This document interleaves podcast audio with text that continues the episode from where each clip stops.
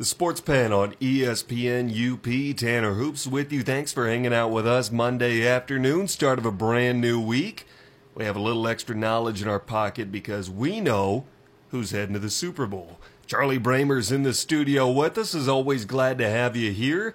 It's cold out. You were brave enough to be able to go outside in the elements. It got down to negative 24 earlier today in Iron Mountain. Man, it's cold up here. It is very cold, but for the first time in weeks, I also have my sunglasses on. So go figure. Yeah, it's bright and sunny out. Bright and sunny, pretty but cold. shiny. Yep. It's misleading though because Very. it is cold out there. We're in the single digits throughout the week and doesn't look like it's going to be warming up here anytime soon. But the NFL season continues to heat up.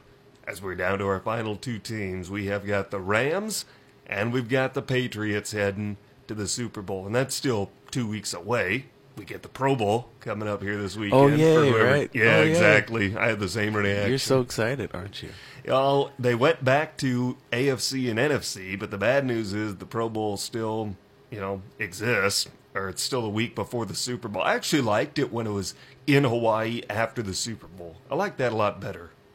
Yeah, I don't know. For some reason, I did too, but it doesn't really matter to me. But I, hmm. Now that you mention it, I did prefer that format. Now I really don't like this, what they have going on, where it's the week before the Super Bowl and in Orlando. I just don't like it. Yeah, and and and I think it has something to do with you know players from the suit. You know, if they had it week after, then the players who were in the Super Bowl could be there, and uh, I don't know. It just it's like the, an end of the season thing. When there's still one more game to be played, it's not a mid-season thing where. And, and maybe that would be something down the road, like you get like a week 14 bye. Every team gets a mm-hmm. week 14 bye, but NFL Pro Bowl is such a that's got to be the worst performance as far as it just doesn't compare anything to the actual sport. Like baseball, that that game can get intense. That All Star Mm-hmm. and game it can get matters. You're playing for something. Yeah, and now guys like Giannis, they're taking that All Star game pretty seriously now. Mm-hmm. Um, but that Pro Bowl, that, that that'll never be a mid-season format either. Yeah. So, however they do it, they're probably going to have their issues, and it'll just be whatever. I'm sure there's plenty of people that still watch it, so they'll never do away with it. And some people really like the, you know, like the weightlifting activities, who can bench the most, all Mm-hmm. that type of stuff. That can get fun. I'll be watching the NHL All Star game this weekend. There you I'm, go. I'm more excited for that. And they take that more seriously too than Pro Bowl. A lot of them do anyway. I don't like necessarily the precedent Alex Ovechkin might be setting by sitting out. I get why he's doing it. I just don't like it. Either way, we had a great day of football yesterday. Let's be honest, the playoffs up to that point yesterday were pretty underwhelming. You know, we didn't have as many good games as I really thought that we might. But yesterday, we had two great football games. First time ever, both conference championship games go to overtime. And despite the great football that we saw, two great games, they're both being overshadowed by a couple of missed calls by the officials, or I should say bad calls that impacted, if not outright determined, the outcome of at least one, maybe both games. Yeah, don't you don't you just that you just gotta despise that, you know, and and and as a player or a coach, there are so many other instances where you know what you could have done differently so that the call wouldn't have seemingly decided the game. But as fans, it just so often points to one single call when when really there's so much more. But yeah, it really it it, it it's to us it's the calls, right?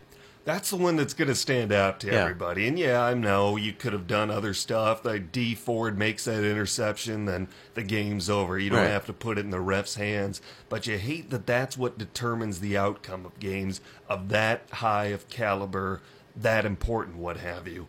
You think back to 2009, the NFC Championship game, where they had some questionable hits on Brett Favre that could have very well been called. That propelled the Saints to the Super Bowl, which Oh, they later yeah. won and then they get a little bit of taste of their own medicine 10 years later. Right, and with their when their quarterback is Brett Favre, about Brett Favre age at that time, um, yeah, you know, I mean, those calls today definitely would have been called on Brett Favre. Um, he's got to be just, you know, I wonder what he's thinking at home. Just pick up those flags, just play the game, you know. Know, think about the missed call on the hit that really cost the Saints the game because they get that pass interference call. They're set up for a field goal with little time left on the clock, if any. They can hit a chip shot, win it, and go to the Super Bowl. It's how it should have played out, but then they go to overtime, and Greg Zuerlein, Greg the leg, man, he hits a 48 yarder to tie it, and then the 57 yarder to win it, and that could have been good from a lot more. He had some leg into that one. So the Rams are on to the Super Bowl as Saints miss out. I was almost right in my prediction of Saints Patriots, but maybe they should have both got there. Yeah, I think I think as far as your pick, that still counts as a good. I'll take pick. it. It has to because when it's that close, I'll take it. yeah, when it's that close. How about the AFC game? That was a good one. We saw Patrick Mahomes lead his team down the field late, and they were able to come back and got a few defensive breaks to go their way. The Chiefs' defense kept them in that game for a while, but ultimately kind of does them in because maybe their best defensive player drops what would have been the game sealing interception, and they go on to lose in overtime 37 31. Yeah, and and Brady even left. You know, like seeing him throw a red zone pick, mm-hmm. just just stuff like that that happen. You just don't typically see that. You know, it kind of felt like that was not their best game, and they were really potentially in trouble. But obviously, they got by, and I mean, what if they win the Super Bowl? I mean, what is that even? Does it mm-hmm. even matter at this point if they win another one? Like that dynasty is so great already. Um, it w- there's not really a conversation of, or is there? If if he wins this, you know, is he going to retire? Type of conversation. There's really not too much of that going on. There's some people who think that. I don't think there's truth to it, or at least a lot of validity to it. I still think Tom can go two, three, four more years. I do think this will be the end for Gronk. I think one way or another, Super Bowl Sunday is going to be his last game. Yeah, and and I always forget how old he is. It's it's kind of funny. He is a lot older always. Whenever I'm reminded, he's so it's like, dang, he really is that old. Um, but yeah, it it's over for him. But he he's just one of those classic good players that they can replace, right? Um, but but really, I mean, they are running out of fingers over there to put rings on. Yeah. And Belichick just always says he's going to keep chasing it and keep chasing it. And at, it, at a certain point, it's, you know, what is he even chasing anymore? I tell you what, after the missed pass interference call yesterday, which the league said they admitted to Sean Payton that they missed, it was missed on the field, and I don't know what Sean can really do about it, or what does he do with that, you know? I guess that makes up for not going to the Super Bowl. yeah, not really, though, right? Not really, no. But you think about that, and the NFL had to be hoping that the Saints would somehow win that game because if it played out the way it did, then they would be on the overtime rules of the NFL. And here we are. We're letting two great football performances get overshadowed by officiating. Yeah, and that's just this game, the way football is as a game, it just cannot be they're trying to over officiate it. It just cannot be that you there's there's got to be room there for for leeway because they are trying to tighten down and call every little thing and then when you don't call something it, I mean it's just so over officiated obviously don't really need to get into it but they need to let the players play a little bit more. Um, they do that as the season goes on. I mean, early in the season, those Clay Matthews hits, you know, after that stuff, week four or five, they really started um, giving a little more leeway on some roughing the passer calls. And then as the season goes on, that continues with pass interference calls. You see less and less. And so it's kind of funny how that works. How throughout the season they continue to let the players play more and more, but it's still way over officiated compared to what it was. I mean, the football we were watching as little kids, mm-hmm. like we're talking about the hits Brett Favre was taking and the way the game was played, it was just totally different. And the NFL, in trying to save its image, I mean, they they want their game to be super super tight and super super officiated. Well, then they're kind of ruining their image. The way they're trying to save it, it's really ruining it. I don't know what they can do. the only thing I can think they could do is just let them play some more, give them that little more leeway. Let the wide receivers push a little more. Let the defensive backs push a little more. You know, if a quarterback's going to get hit, take a few more hits. Is that better than like having these conversations every single week of oh these officials, the officials, the officials. If if a quarterback just takes a hit, you know that that that's less con- controversial. I guess, really. I don't think the NFL wants to make that trade though, because the quarterbacks are the money makers. They want to protect those guys as much as possible. And to me, I get the feeling from what I know about the NFL office, right or wrong, is they're going to protect who makes them the most money. And for them, that's offensive players. And that's why they're changing the rules to benefit offense because defense just isn't as sexy as being able to put up points. Right. And it's, I mean, everything you say is very true. But I'm just saying, it, it's I feel like what they're doing to save their image and and to save their product, it's really kind of actually ruining their product. And to me, it's just let these quarterbacks take some hits, let guys get a little more physical. That's the game of football I grew up knowing and loving. Um, it's almost like they're playing more of a basketball out there more than ever.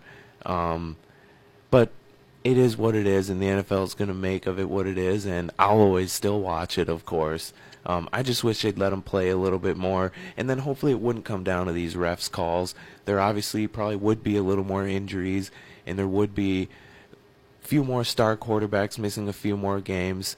But I mean, I'll happily watch any backup. I mean, football is football to me. Let's let these guys play. Charlie Bramer's in the studio with us. We owe you our first time out. We'll come back and we'll preview the Super Bowl and we'll talk about what does the NFL do about its problem with overtime? That's next in the Sports Pen on ESPN UP. Check out the UP's live and local sports talk show, The Sports Pen, weekday afternoons at 4 on ESPN UP and on the ESPN UP app. Welcome back to the Sports Pen on ESPN UP. Tanner Hoops, Charlie Bramer with you. Thanks for being with us. Well, the Super Bowl stage is set. Super Bowl 53 in Atlanta, a little less than two weeks from now, will feature the Los Angeles Rams and the New England Patriots. MLB, the World Series was Boston and LA, and now it's the same way in football. So if that foreshadows anything, that means that we're going to get a Celtics Lakers final. Either of those two going to get anything figured out and make it to their league final in the NBA? I really don't think so. I don't either, but if there's anything that the last few months have shown us is that Celtics Lakers are on a collision course in the NBA finals because for whatever reason all these Boston and LA teams make their sports championship. I don't think the Kings are going to be doing that in hockey though. It, they would be on pace to play the Bruins in the Stanley Cup final. I don't think either of those teams are going to get there but they're having a lot of success in those two cities. I think they're happy with what they have right now. I'm sure the NBA would love a Celtics Lakers final. I'd love it. I'm a Celtics fan, and I I like it better when the Lakers are good and competitive because I think it's better for basketball when the Celtics and Lakers are both good because of those two brands and what they mean for the sport. I like that a lot. So I hated it as a Celtics fan when the Lakers were terrible like they were for a lot of the last decade.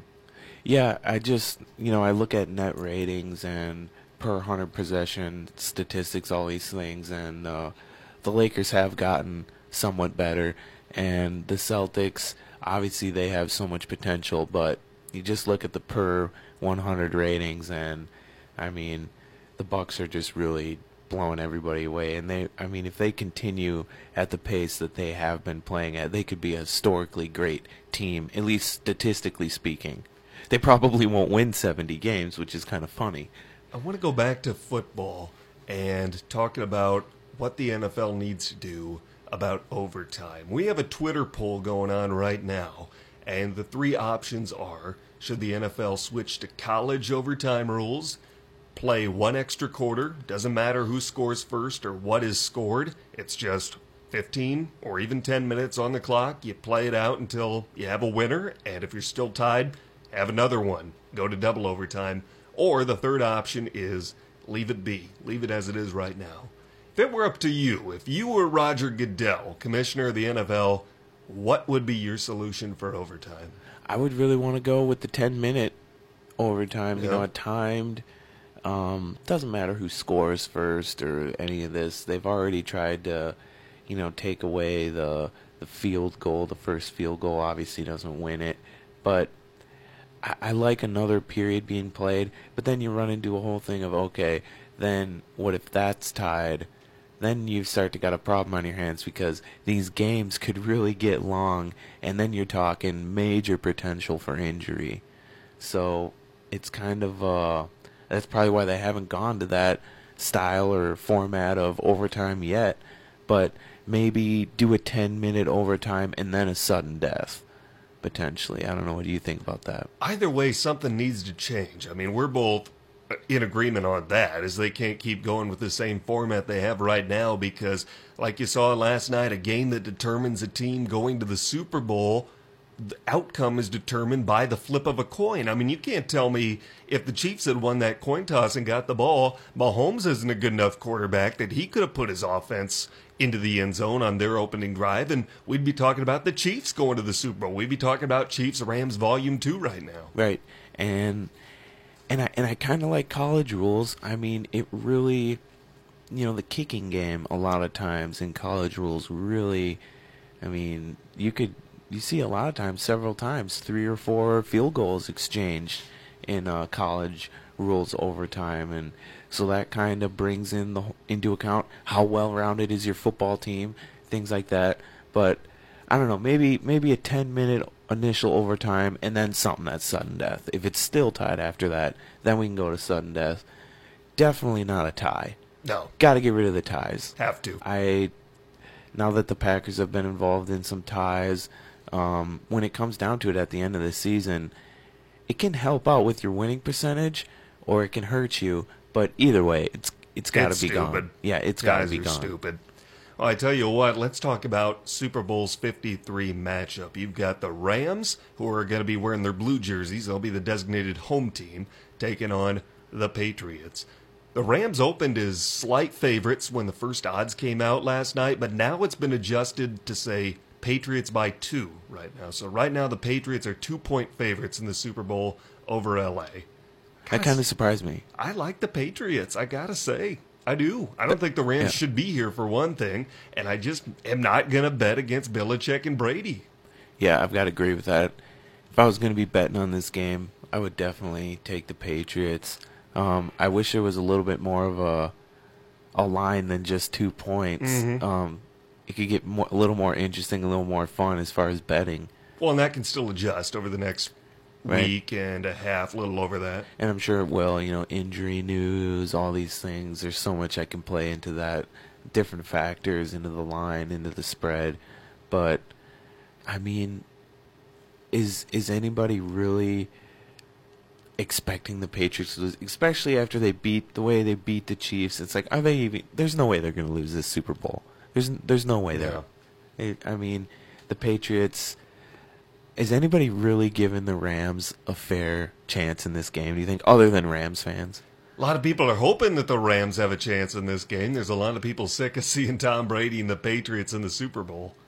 and and I I understand that. Um, I I used to feel that way, but now I'm really starting to to appreciate how much how great these guys are at what they do and how they really must enjoy what they're doing because to be at this high of a level it, it takes a certain drive and to sustain that after I mean they have the riches but they still there's something it's not it's not the trophy it's not the rings on the finger. There is something there that's driving these guys to be so great. And and to me it's really getting fun to watch. Even now it i mean it's it picks up every year. You think of how many consecutive championship games um, Brady's been to in, in his conference championship games, and then how many Super Bowls those guys have won together. That is, it's it's never gonna happen again. It's, It's one of those dynasty things. of yeah. its own. It's one of those things that I really think if you are a true fan of the game of football, try to enjoy this a little bit more because it's nothing like this is ever going to happen again. Let's think about the matchup and how that appeals to a lot of fans. A lot of people wanted Mahomes in there because, you know, he's the young new thing. He's the next big thing coming up. And a lot of people are sick of Brady. I agree with you. We can appreciate greatness, but there are some people who want to see somebody new in there. Drew Brees is a guy that maybe isn't quite as household of a name as he should be compared to some of the great quarterbacks. And then, yes, somebody who's not a football fan, who's, you know, kind of an average, eh, they'll have the Super Bowl on, but they don't follow the league. Do you think any of them would know who Jared Goff is? So maybe, for popularity reasons, you know, because a lot of people who don't follow football are going to have the Super Bowl on. Maybe for popularity reasons, this was the worst matchup that the NFL could have wanted because you've got Brady, who's been there before. He's one of those recurring features. And then a quarterback who nobody really knows. I think, I really think it's better than if it than if it was a Chiefs Rams. Do you? I, I think it's better.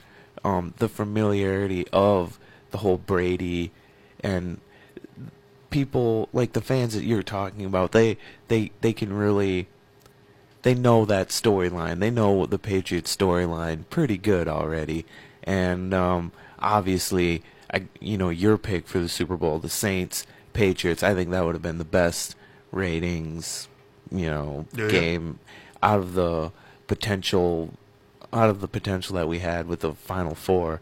Um, yeah, that game. I think that would have been the best ratings game. But but really, does it does it matter? The ratings probably will be the same regardless, right? I mean, like you said, the casual fan's gonna have it on either way. Right. So I don't really know how um, how much how much does that really make a difference. I'm sure the NFL knows.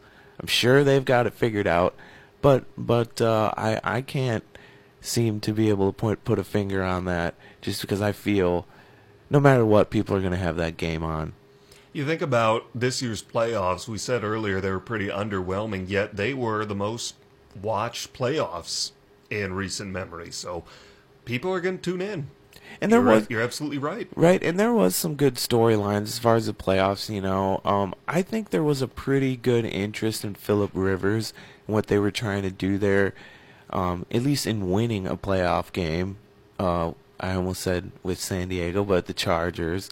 Um, I will forever say the San Diego Chargers. That's what they are to me. Um, but don't you think for them not to be called the San Diego Chargers, they gotta get they gotta get a new logo. They can't have that bolt on their hel- the lightning bolt on their helmet anymore. It just makes it too too easy to call them the San Diego Chargers.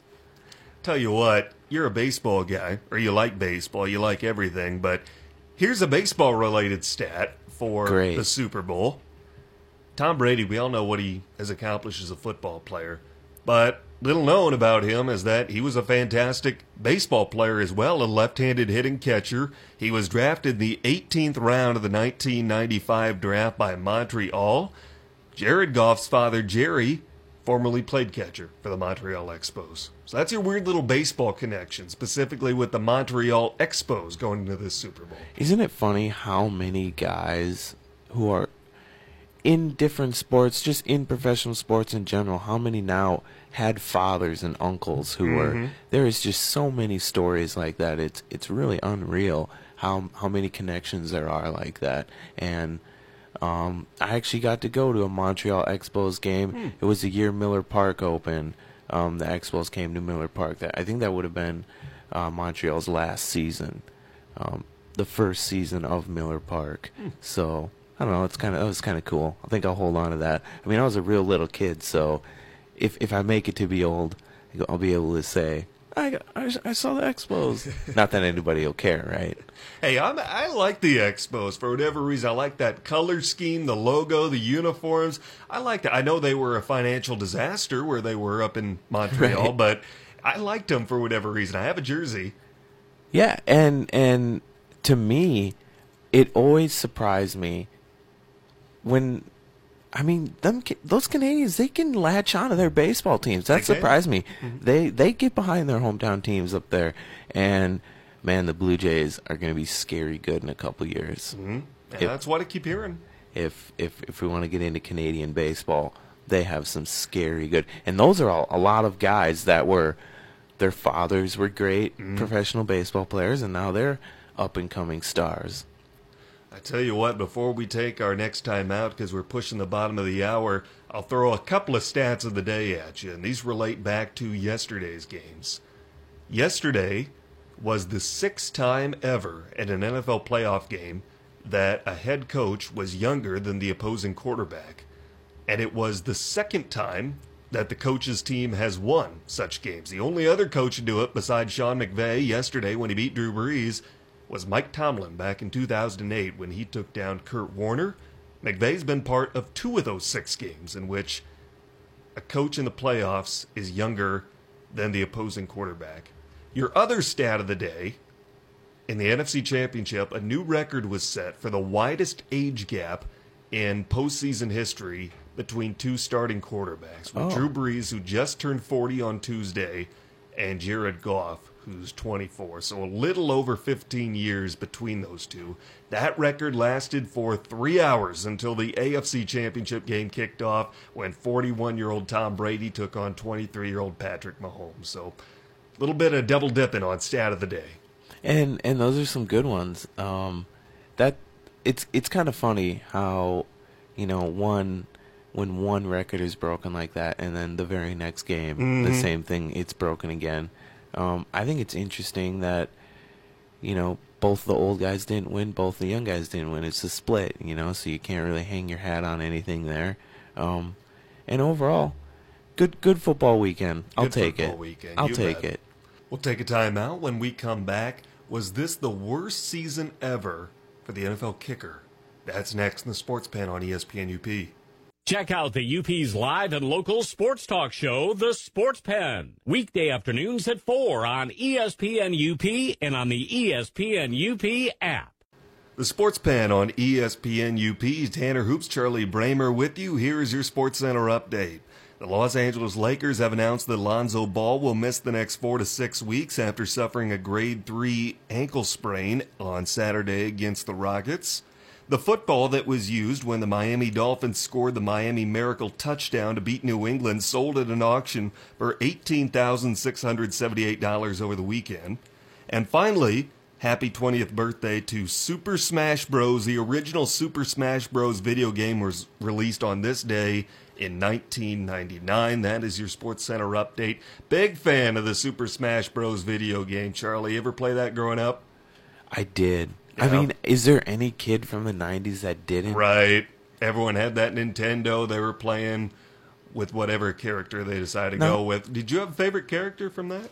Um, I don't know about from that game. I, I definitely did.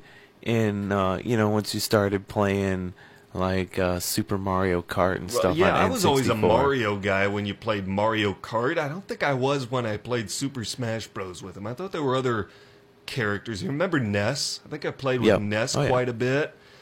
I could never beat Zelda. Like if somebody played as Zelda, that was like my kryptonite. I could never figure out how to beat Zelda. I don't know if she had some weird powers or whatever.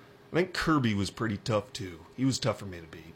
Yep, and and all those characters now are reminding me of like yeah, like Super Smash Bros. All those games, um, Mario Party. Yes. Um, on N64. I mean, they had a million of those. The best golf video game I have ever played to this day is um, just regular old Mario Golf on N64. Oh, really?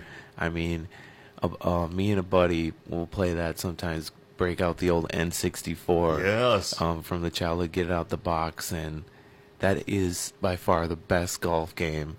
Um, I don't know how they did it, but what what a great game they made. Do you have a favorite character to use in that? Were you a Jigglypuff guy? Um, on the on the Mario Golf, we uh, it it I can't remember the name. It, her name is Maple. It's Maple. Maple. It's uh, she's not a character. And I don't believe she's in any of the other games. She's just on Mario Golf. But we always used her because she had a straight drive. She didn't have a fade. She was the only one without a fade. So that made it a lot easier, especially for putting. Charlie Bramer's in the studio with you. I'm Tanner Hoops. Thanks for hanging out with us. Getting just across the bottom of the hour here on Friday afternoon. Was this the worst NFL season ever for kickers? it's hard to think of a season that was more challenging because we saw a lot of good kickers struggle this season. And Greg the Leg made up for it yesterday with his heroic performance to help LA get to the Super Bowl. He made up for it a little bit. But you think about some of the most consistent guys in football, and Adam Vinatieri, the all time leading scorer in the league, he missed a couple of kicks against the Chiefs last week. You saw what happened with Mason Crosby, I know, and he had been extremely consistent for the Packers over the last few years. And then Justin Tucker, the epitome of kicker consistency, misses what would have tied a game and cost the Ravens a ball game in the regular season. And of course, we all know Daniel Carlson with the Vikings, and then they get Dan Bailey, and he struggled. So it's hard to think of a year where kickers, especially veterans, have struggled more. Yeah, and even uh, at the college level, there were some kickers. Um, the Badgers kicker, um, he, I mean, he had such a great career, and um, the last couple games and then the bowl game, he really struggled. And um, I don't know if that was like trying to really do something to boost his chances of making an NFL squad or getting a chance at something like that. But yeah, there's something going around with kickers this year at more than just the NFL level. And like Mason Crosby he had a fairly decent year, and like some of these other guys that you mentioned, Justin Tucker had a decent year, but they lost some games, Yeah. which that never happens. I can, I think Mason Crosby lost the Packers two games, and I mean he lost them that Lions game and lost them that Cardinals game, and I really think ultimately costed Mike McCarthy his job, mm-hmm. and you know, there's probably you can probably have a very good chance at being correct if you say, well, Mike McCarthy would have lost his job regardless, but Mason Crosby's foot definitely helped push him out the door. You could throw Cody Parkey up there because everyone's Yeah. going to remember him because of the miss against the Eagles. And again, that was tipped. They went back and saw in the video it was tipped, but he really struggled before that. I mean, he had a rough regular season, missing big kicks for them, including one that would have beat the Dolphins in the regular season. Yep, and the Dolphins had some uh, go their way. Yeah. The way it looks, yeah. So it's kind of funny how you know a kicker struggling for one team. I mean, it equally helps another. So Well, Dolphins are still waiting to get their next head coach. Them and the Bengals were the two teams that were waiting to get head coaches because they've got their men in line, but they just needed the teams that they're currently coaching with to have their season come to an end. And both of them are playing on to the Super Bowl. So the Bengals are targeting Zac Taylor, quarterbacks coach of the Rams, and the Dolphins want Patriots linebacker coach Brian Flores they're both going to have to wait at least a couple more weeks if those are indeed the guys that they're going after this year. But looks like we're finally starting to get a little consistency at the coaching spots. And how much turnover do you think there's going to be in Cincinnati with the Bengals? I mean, as far as that roster, there's mm-hmm. talent there, but are they going to stick with Andy Dalton? And I mean, there is some serious roster turn potential there for roster turnover. Guys that have been there for a long time. Are you a little surprised Mike McCarthy doesn't have a job for this season? Um, I was kind of surprised.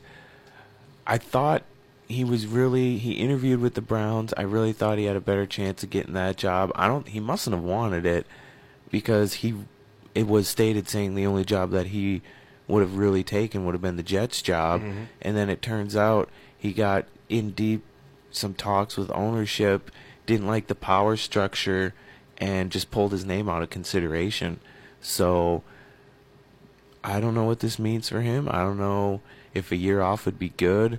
Um, a year off can be good for some guys and not so good for others. So I don't know. Do you think he will coach another team in the NFL? I think he'll coach in the NFL. At least I think he should coach in the NFL. You know, talking with Dallas Cowboy fans, I mean, Mike McCarthy would be an upgrade over Jason Garrett.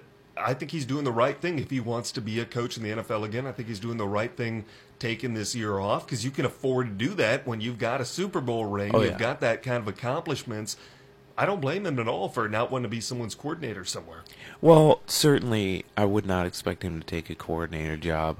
Um, but and and yeah, I mean, I guess it's kind of like even with the Jon Gruden thing. You sit out from the game for a while, you really start to people start to remember you a little bit more fondly. And that Super Bowl win it, it'll be remembered a little more fondly. His 15 in one season, his being the fastest coach to 100 wins, all these things will start to stand out a little more than his last two seasons in Green Bay. So maybe it'll even help him get the job or get a job that he really wants if, if he sits out a year or two. Some of these names that are starting to float back through the system, Gary Kubiak is still in the NFL. He has a job as an assistant with the Vikings, which I thought was a great hire. Kubiak's one of those guys that struggles when all the pressure's on him as a head coach, and certainly he had that heart attack at the halftime uh, of a game a couple of years ago when he was coaching the Texans. But he's so smart, and in his assistant role, I mean, that's a great pickup for the Vikings. But then you look around the league and there's guys like Mike Munchak and Rex Ryan and Hue Jackson, and they're just never going to go away. You always will have those names that are popping up, whether they're actually interested or not. Whenever there's a vacancy, those names are going to pop up. Yep, and, and and many of the guys that you named, I view them as great coordinators, like a Wade Phillips. Yeah. A fantastic coordinator. Um, can be on the cutting edge of defense in the NFL for how many decades? I mean, that takes it's not just intellect, but it takes humility, and I mean, there's so much at play there to to remain at the top of your field for that long, but they just don't quite work out as head coaches for whatever reason, and uh, the Ryan brothers, even their father, um, who have had they've had success as head coaches, but nothing very sustained, I guess you could say. And ultimately, they all ended. eh, I guess you could call it failed um, attempts at head coaching, even though there was some success at the start. But so many of these guys, I, I believe they belong as coordinators, and um, I like it. Give give the head coaching jobs to some of these younger, unproven guys. See see, see if they have it. You know, because just just to keep cycling through um, these older guys that, you know, yeah, they've proven they're great coordinators, but they've also proven there's something lacking from their head coaching ability. Um, that's something that gives me hope for the Packers hire. Um, but there are some coaches out there that you mentioned, um, like Mike McCarthy and even possibly Gary Kubiak, who could have potential to be um, pretty good head coaches in the future in the NFL. And then it comes down to also a guy's uh, pride. Will they take a coordinator job? I don't think Mike McCarthy would. Gary Ku- Kubiak obviously will, but um, Well, I don't think he wants to be a head coach again because of all his health struggles and what have you. I think he's content to stay in the league, but let all that pressure rest on somebody else. But you brought up Wade Phillips, and he's the perfect example Mm-hmm. of you don't need to be a great head coach to be a great coordinator. And and I think Chuck Pagano kind of fits Yeah. into that whole Gary Kubiak mold, where it's like, man, these guys are great football guys. Their plays, their players love playing for them. There's just something lacking there in their. You don't. You you couldn't hardly say it's their attention to detail because these guys are so football focused. So it's just really interesting, wondering what the heck is it. But there's just something lacking there. Um, they make them surefire hires for coordinators. They really do. Saw Nathaniel Hackett's on his way up to Green Bay. He's going to be the new offensive coordinator. Yikes. You think Joe Philbin's ever going to have a job again Um, Joe. as a head coach? I do not believe as a head coach. Um, he's another guy that I think he's a great coordinator. There's something lacking there from a head coaching standpoint, but I don't know about this hire. I am very, very nervous about this hire. Um, they've obviously had some success running the ball recently in Jacksonville, but they also spent like what was Leonard Fournette a top ten pick? Mm-hmm. I mean, so there's talent there as well, um, and they were running behind a pretty good line. I, how do you grade that pick? I, I don't know. I don't even know where to begin on that. I said on the show last week, I believe that foreshadowing that Leonard Fournette could make his way to Green Bay. That I like that idea. That's not a bad idea. I, I believe that hiring John DeFilippo as the offensive coordinator in Jacksonville is a sign that they are going to restructure their offense. They're going to go from a run-heavy team under Blake Bortles to a pass-heavy team under John DeFilippo. He'll get a chance to bring in his guy at quarterback, which I'm predicting will be Nick Foles. He'll make his way down to Jacksonville. They're going to become a pass-dominant team. and I don't see a future there for Leonard Fournette, especially since he's suing the team right now. I would think it would make a lot of sense for him to follow his former coordinator up to Green Bay. And and there's potential there for that, obviously. Um, but I really like the running backs Green Bay has. It's just a real shame Aaron Jones is so injury prone. Mm-hmm. Um, his style of running, um, he, he and he's a small guy. Really, really does take punishment. Does not go down easy. Um, and there's something going on with his knees. He keeps having knee problems. That's never a good sign, especially when the guy's that young. Um, but you can never have too many running backs on an NFL roster. That's for sure. Charlie Bramer's in the studio with us. We'll take our last time out. We'll come back and break down college hoops. The new rankings are out. That's next in the Sports Pen on ESPN UP. Check out the UP's live and local sports talk show, The Sports Pen. Weekday afternoons at 4 on ESPN UP and on the ESPN UP app. Sports Pen on ESPN UP. Tanner Hoops, Charlie Bramer. Thanks for hanging out with us, winding you down to the 5 o'clock hour. Well, new college basketball rankings are out. Tennessee is the new number one team in college basketball. I don't know when I would have thought that would have happened or when I'd be able to say that, but the Volunteers occupy the top spot, followed by Duke, Virginia, Gonzaga, and then Michigan falls back to number five with Michigan State just outside the top five. They come in at number six, and then Marquette comes in 12th. Your Badgers get a big win on Saturday. Unbeaten no more. They take down the Wolverines 64 54. And then that night, Duke gets the win over Virginia. So no unbeatens left in college basketball this year. The madness is starting a little early. I'm really surprised that the Badgers were able to beat Michigan. If you would have told me Badgers score 64 points so they win or lose that game, I would have thought no way. Yeah. I'd have thought they've had to put up at least 70 to take down Michigan. And I don't I don't know what it was. It it's so interesting to me how um, one game the Badgers defense can seem so stifling in another game they'll give up 75 80 points. It's it's so strange. It's the inconsistency of a young team. They really showed why last time I was on the show we were saying they're going to be a dangerous team come March.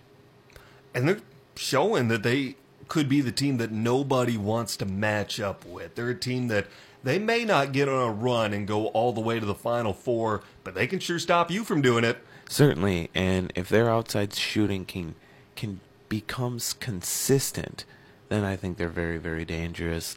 Obviously, I don't think their free throw shooting's ever going to be very consistent, but they got some guys that can knock it down from outside. If they can get consistent, that's that's gonna a lot is gonna hinge on that for them.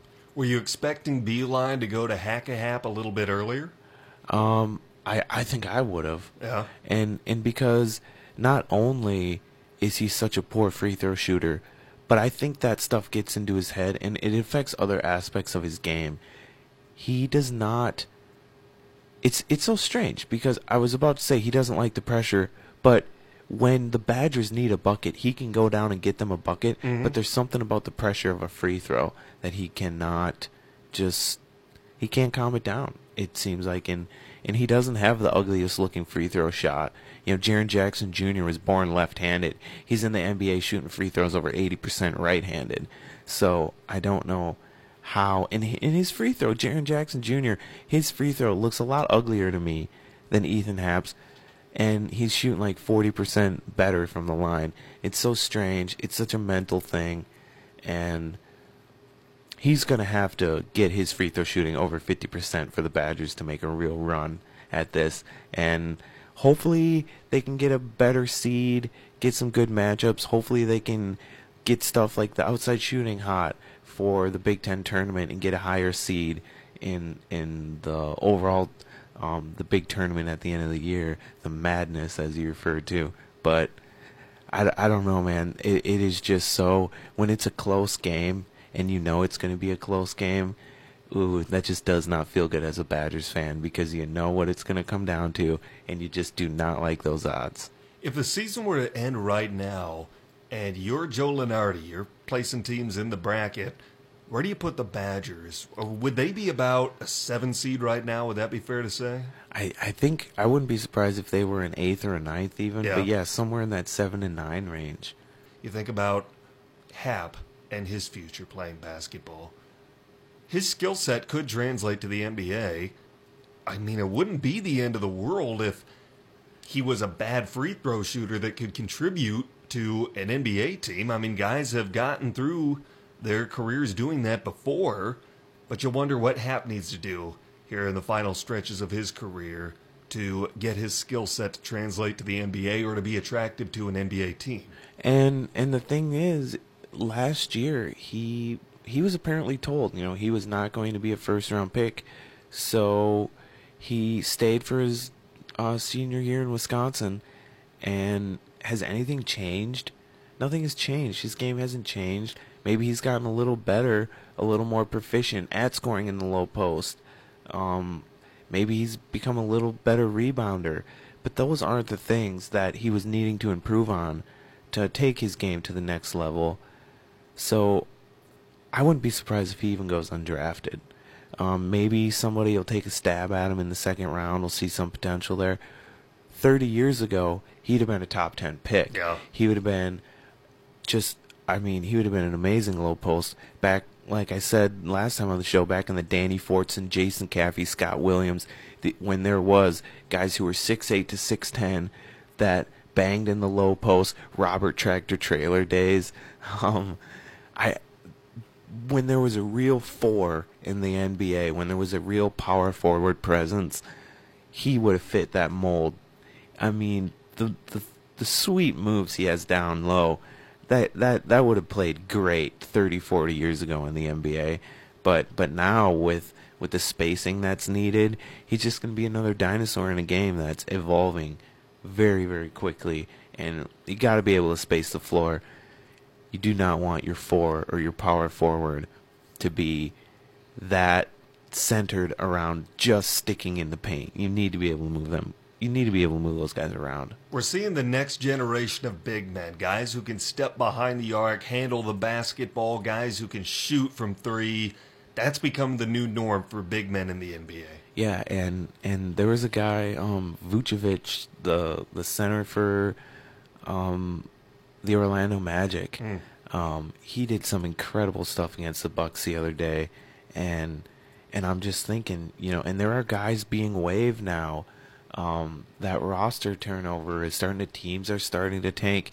There are guys being beginning to become available. And another week went by with Detroit not really making too much moves, um, or or even really obviously not making any moves, but really not even giving inclination that they're going to do such a thing. Mm-hmm. And now Andre Drummond's in the concussion protocol. Are they just giving up on this season? What is going on They with that shouldn't be. roster? They're in a pretty enviable state for a team that is maybe just one piece away from not only getting into the playoffs, but maybe knocking off a team in a first round series. They could get in and win a series. I know people are high on Reggie Bullock, saying you give him a few years, let him develop. I'm just not sure that he's ready to take that next step or that he will be anytime soon. I mean, I, I want to stay high on Reggie. I just I don't know how much longer you can afford to wait. Not in in Blake Griffin's on the wrong side of thirty. Yeah. So that's why if a Blake Griffin if Blake Griffin was Giannis's age, then I say yeah, give it the time. But but they they can't afford that. No. That's why I'm saying they need to do something this year. They've only got a few more years of Blake Griffin playing at this level, and obviously his game, he seems like the type of guy he'll probably still be around when he's 34, 35, 36, and I think he'll be playing at a high level with how he's been able to evolve his game kind of from the inside out and becoming more of an outside scorer. And I think he'll stick, kind of like a Dirk Nowitzki's been able to, and a Vince Carter, how they've evolved their game. I think he will do like a similar thing. He's going to be a lot like a Vince Carter in his later years. But that doesn't mean they can let these great years go by. They they have to make moves. They have to somehow. I mean, would Detroit be a team that's willing to go into the luxury tax to bring somebody on board that can make the impact needed? They it's not like they really need a player of an all-star caliber We're just looking for a guy that can shoot the ball from the outside, and there are a lot of those out there and available. And there's guys that have been available that have got picked up by other teams, and I'm just sitting here scratching my head like, did Detroit even make a play on that guy? What's mm-hmm. going on here? I mean, J.J. Redick. Could you imagine if J.J. Redick was on that Detroit yeah. Pistons team? They would be such a complete team. Then, I mean, it'd be totally different. It's just one guy away, and it's a guy that's not really that much of a game changer, but with his specialty, it could really help that roster. You look over in the Eastern Conference, and right now there's kind of an upper echelon of teams that are seriously contending for the East. You could say that there's as many as five of them. Of course, you've got Milwaukee, Toronto, Boston, Philadelphia, and maybe Indiana. Maybe you can throw them up there because they're ahead of Boston right now. With JJ Redick, or at least one more guard, an outside shooter who can handle the ball to really fill out that roster, would Detroit be able to join that upper echelon, or where would they stack up if JJ Redick was on that roster? I believe they would. Um, I, I believe they would challenge to win 50 games in a season, and because it'd be all about space spacing that floor, and it would give Reggie, Reggie Jackson a lot more of an area to cut and get to the hoop and play his game. Um, and same thing with Blake Griffin. Um, but but really, what what can they do with spacing the floor as far as Andre Drummond? Um, until he can hit an outside shot, there's going to be a center roaming around in that paint, and it's going to be real tough for those guys to try and score in the paint. And that's exactly why Milwaukee is so proficient at scoring in the paint. Eric Bledsoe is is hitting like 80% of his shots at the rim. That's like unheard of for a guy who's under six foot 2 mm-hmm. I mean, that's that that's just it's all opened up because there's no center at the rim. Brook Lopez is standing 30 feet away and he's pulling his defender out. So yeah, Eric Bledsoe can go up and get these uncontested layups. That's the stuff that Blake Griffin and Reggie Jackson are needing. But with Andre Drummond's guy not needing to go out past the three point line, there it's just clogged up in the paint. I don't know if they can win with Andre Drummond. I, I just I don't know if it's possible. You think if they put Andre Drummond in play, put him on the market somewhere, could benefit them? and and I think they have to do that sooner rather than later because the number of teams that are going to be willing to take on that money and actually give something back for Andre Drummond, there still has to be teams out there that think they could do something with him. That's going to be dwindling. I, it's it, it's uh, it's something that it's it's going to be really unheard of in ten years. A center that can't shoot the ball. Yeah, got to sell high, buy low. That's exactly right, and I think now is as good a chance. It's it's as good as the market's going to be. Charlie Bramer's in the studio with us. We are out of time as always. Appreciate you being here. Looking forward to next week and having you on again. Yeah, hopefully the Brewers will have made some big moves. I can go on one of my patented whole segment rants. That's it for us in the Sports Pen. For Charlie Bramer, I'm Tanner Hoops. Thanks for tuning in on ESPN UP WZAM Ishpeming Marquette.